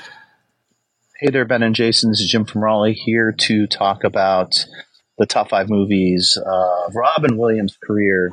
And I just had no idea how to do that, but I do. I do have um, some honorable mentions. I just want to mention a few other movies that didn't make my top five. Number one, Moscow and Hudson. Highly recommend it. Way ahead of its time. Uh, definitely watch that if you want to see um, 1983, 1984, an incredibly diverse cast um, surrounding Cold War times where a Russian um, uh, comes to America. Uh, Hook, I think, maybe is probably on everybody's at least top 10 list. And probably along with Jumanji, the, the man child uh, movies, I would, as I'd call them. Um. Of course, there's and and then Mork and Mindy, I think, fits in that too. That that's um, a TV show that resonates with me as, as a young lad of eight nine when that came out. Um, I just absolutely adored um, that Mork from Ork, and I used to have the suspenders and sit upside down on the couch. I only wish I could drink milk with a finger, but Or anyways, age um, Insomnia, I think the Christopher Nolan forgotten film is one that stands out to me is, I guess, Robin Williams Breaking Bad. He had that in one hour photo, I think, and there was that clown movie, which I can't think of off the Shakes top of my head, where he plays yep. these just really delectably evil characters, which is so against the grain for Robin Williams, at least on the persona that he had created. Um, so there are my honorable mentions. Here's my top five. Number five for me is a movie called Popeye, of course, based off the comic Popeye the Sailor Man. Um, the movie bombed, but it was a big budget film, I think, to launch Robin Williams' career um, as a comedic actor, and it bombed. And um, looking back on it now, if you watch it, uh, and it's hard, to, I, it's hard to find. I happen to have a copy of it on VHS. Uh, it really holds up well. It's not a typical Altman film. It's very strange, but very comic. Uh, so I highly recommend watching it over again. Um, and Robin Williams is brilliant as Popeye. Like he is Popeye. If you have ever watched the cartoons from you know the 30s, 40s, 50s, whenever it was, um, Shelley Duvall's awesome in that as well. Um, number four is uh, maybe his greatest star performance. Um, I think he's made a career of being secondary character. I mean, a star, but not the main protagonist, but kind of that other guy who really turns out to steal the show. Um, but this um, Good Morning Vietnam is my number four, where he absolutely is the show. There, there's no one else who can play his character. Um, if you really stop and you think about it, I know some people might say a character like um, a, an actor like Jim Carrey can do it, but I just don't see it. Like Robin Williams epitomized that character. Um, Highway Robbery that he didn't win the Oscar that year. What a brilliant role where we got to see him full on as Robin Williams as the comedian, but also full on um, dramatic as we see his character um, progress through that movie, um, realizing, you know, the true um, nature of what's going on in Vietnam. Uh, number three, uh, I think is a hidden gem. I don't know where this is going to land for everybody else, but The Fisher King uh, came out and and I think that wheelhouse of Robin Williams like really as being one of the top stars. I think it came out right around the same time as Awakenings. Um, I really thought The Fisher King was a better movie than Awakenings. I think Awakenings was one of those scripts that was built to be an Oscar movie, where I thought uh, The Fisher King was. Um, was one of those that was uniquely filmed by Terry Gilliam. If you watch it, it's just such a uniquely filmed and cinematography, cinema, just a very uniquely filmed um, movie, which is is brilliant if you go and see it again. I think Jeff Bridges is the protagonist, but Robin Williams really steals the show there. Um, and Mercedes Ruehl, I think, won Academy Award for that movie. Number two for me is um, Dead Poet Society. I think this is going to be on everybody's list. I just he wasn't obviously again not the main star of this movie, but absolutely steals the show. Um, again, in a mentor role, uh, tortured soul who helps another tortured soul, um, and Matt Damon. And then uh, my number one movie is is Dead Poet Society. It inspired me to be a teacher. Um, it's not a perfect movie, and I, you know, you, if you really dig into it and you look at the essays written about how he was a bad teacher, yada yada yada.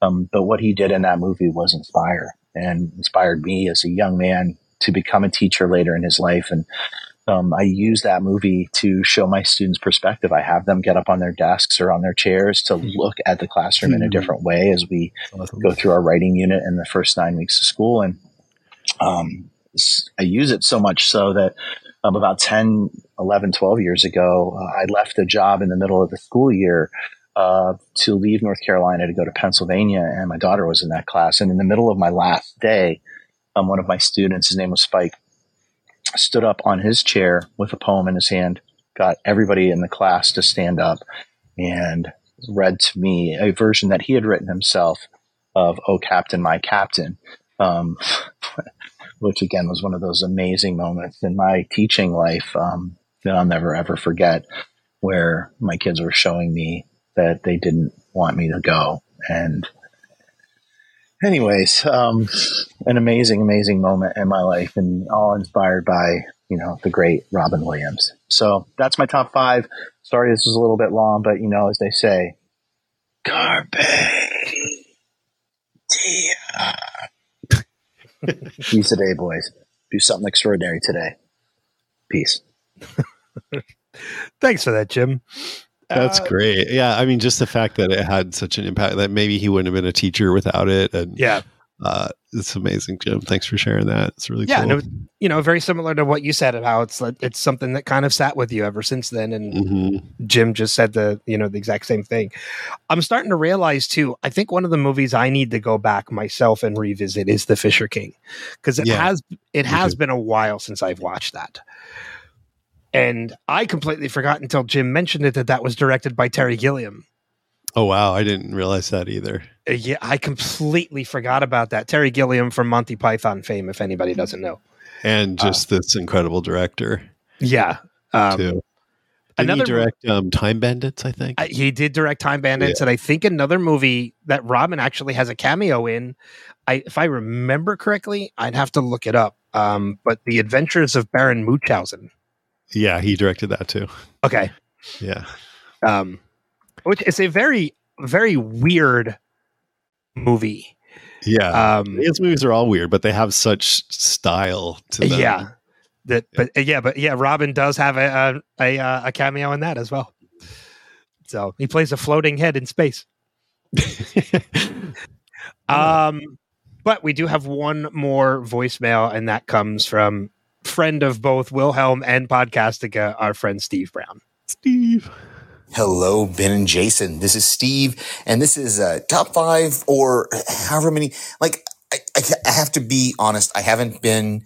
I'm not as uh, up to date with Robin Williams's movie, uh, you know, list. Uh, but I can tell you the ones that were memorable, memorable to me and that stood out uh, that I really loved. And of course, Good Morning Vietnam with uh, just amazing, uh, amazing, good movie. I just, I still, I use to this day uh, when someone says, uh, "What does three up and three down mean to you, Airman?"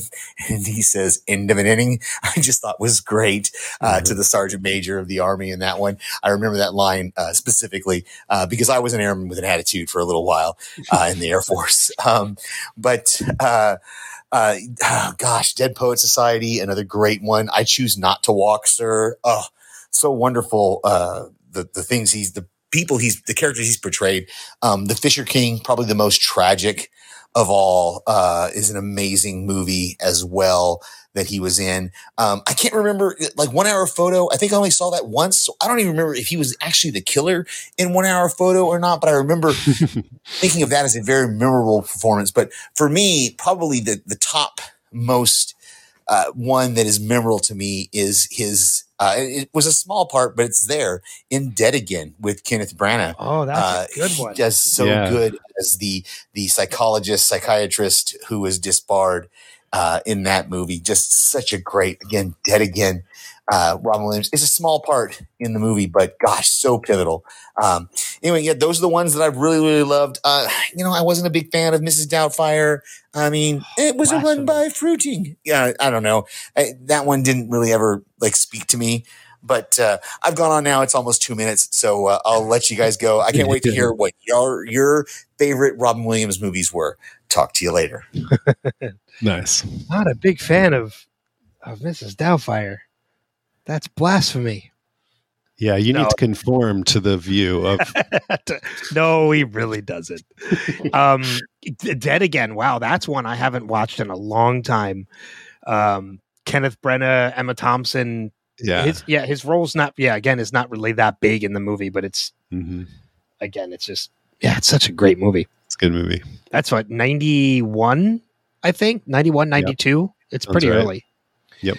So, uh, but thank you to everybody for the awesome feedback for this episode. Again, probably the most feedback I've received so far for any episode. And again, just goes to show you how much that means Robin meant to other people Yeah. as well. I, I also wouldn't be surprised if people know how much he meant to you and they're like, well, I want to get involved in this one. I, I, that might be the case as well, but Maybe. I'm, I, you know, if that is, if that is the reason, thank you uh, for all of that as well. Um, before we get out of here and we wrap things up, uh, I want to give you an opportunity to tell people about Podcastica, what's going on over there, what's, you know, what can people find and where can they find it? Well, there's a writer's strike and there's no shows, so we're doing nothing. uh, no, uh, we have a lot of shows that we cover. Uh, we go episode by episode deep dives, and there's a lot of. Uh, we're starting up Loki with Alex and Sydney and Kirk, and pretty soon there'll be an Ahsoka podcast with Jonathan, James, and Kristen, your co-host for uh, Yeah. Revisited, and that those are going to be cool. Right now, I just started uh, the White Lotus, which is one of my favorite shows of the last few years, and um, so my wife and I and or our friend Randy are covering seasons one and two episode by episode and then we'll continue on with season three whenever that comes out if the writer's strike ever ends and we just were at the four seasons a couple of nights ago where that most of the first season was filmed and it was Oh, that's cool. incredible it was incredible so those are a few things that are going on. If you go to podcastica.com and just click the podcast button, you can see um, all the shows. Uh, ben guests with me on the cast of us where we covered The Last of Us, and he recently took over to host for Dead City, Walking Dead Dead City, the Negan and Maggie spinoff, and did an awesome job at that. Thank you. And you got uh, other things going on there too. Uh, um, isn't um, what's that fantasy show? That you you do with Wendy and Greg. Oh, Wheel of Time. Yeah. Wheel of Time. That's coming back pretty soon, right? Coming back next month in September. Yeah. yeah. So that's coming. Uh, up. so we'll be covering that. Yeah, uh, there's uh, we tell people all the time. Kristen and I tell people and revisit it all the time because that's shared with Podcastica. That if you Mhm. there's something for everybody over there. Yeah, So you know, it dep- whatever shows you're into, there's there's there's something you can find something at Podcastica. And we only cover shows that we're really into that we are excited about. It's not just like, let's get somebody to talk about this show. It's like, what do you really love and want to talk about? Plus, we cover Fear the Walking Dead. So that's those are the things we do. yeah, we cover shows we care about and Fear the Walking Dead. so yeah, so podcastica.com is the, is as you mentioned is the best place to go. Click on podcasts and you'll see everything over there. Um, as for Wilhelm here, uh, you mentioned Kristen, my my co-host for the Revisited podcast, which is revisitedpod.com. We're in the sixth and final season of Lost. In which you're going to be joining us in a couple weeks to talk about the series finale of Yeah. the show. Uh, and then after forward to it. that, we're shifting gears and we're going to start. We're going to go back and we're going to revisit Ted Lasso, which I know we're both really excited about Awesome. Yeah. being able to rewatch that show. And then, as part of Wilhelm, Kristen and I also do, uh, which we started a couple weeks ago, and we've already done a couple episodes, the Wilhelm movie swap, where we give each other a homework assignment of a movie we've never seen before, and then we come back the following week and we talk about it. And then we give each other another homework assignment for the next week. And you're brutally honest if you don't like it. Yep, we are absolutely honest with each other. Um, we're trying to give each other movies we think we would enjoy. Like we're not trying Not to ones you would each other. hate. Yeah. Yeah. You hate. Cannibal Holocaust next week. Oh God! Like I'm not allowed to. She's not allowed to give me any Twilight movies, Um, and I forget what are my restrictions for. I have. She gave me restrictions too, and I can't remember what I'm they sure were off the top of my head. Um, but yeah, that's that's been a lot of fun. And then and then also on here on Wilhelm, I got a bunch of other stuff coming up. Uh, a couple panels I've done over the past couple months. Uh, the audio of those are going to be releasing. Uh, Like as I mentioned, Dante Basco was supposed to be on. I had a number of interviews set up, but because of the strikes, everything kinda got postponed indefinitely.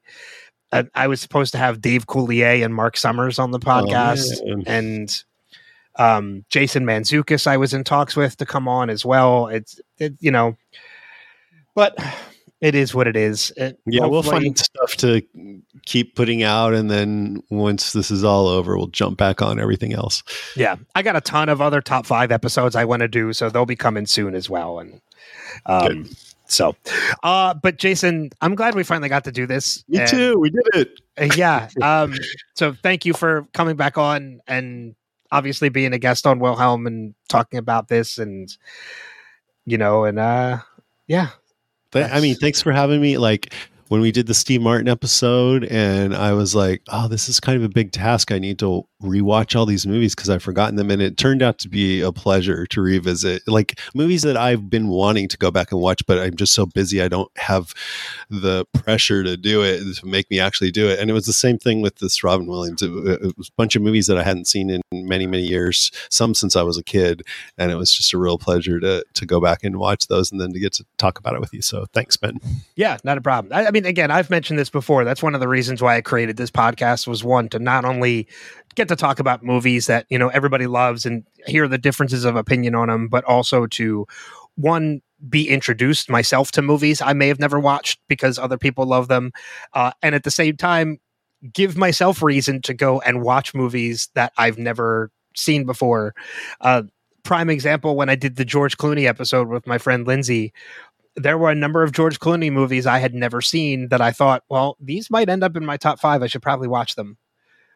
And there were one or two movies I watched for the first time that actually ended up in my top five because I Yeah. watched them and I got some good ones. yeah.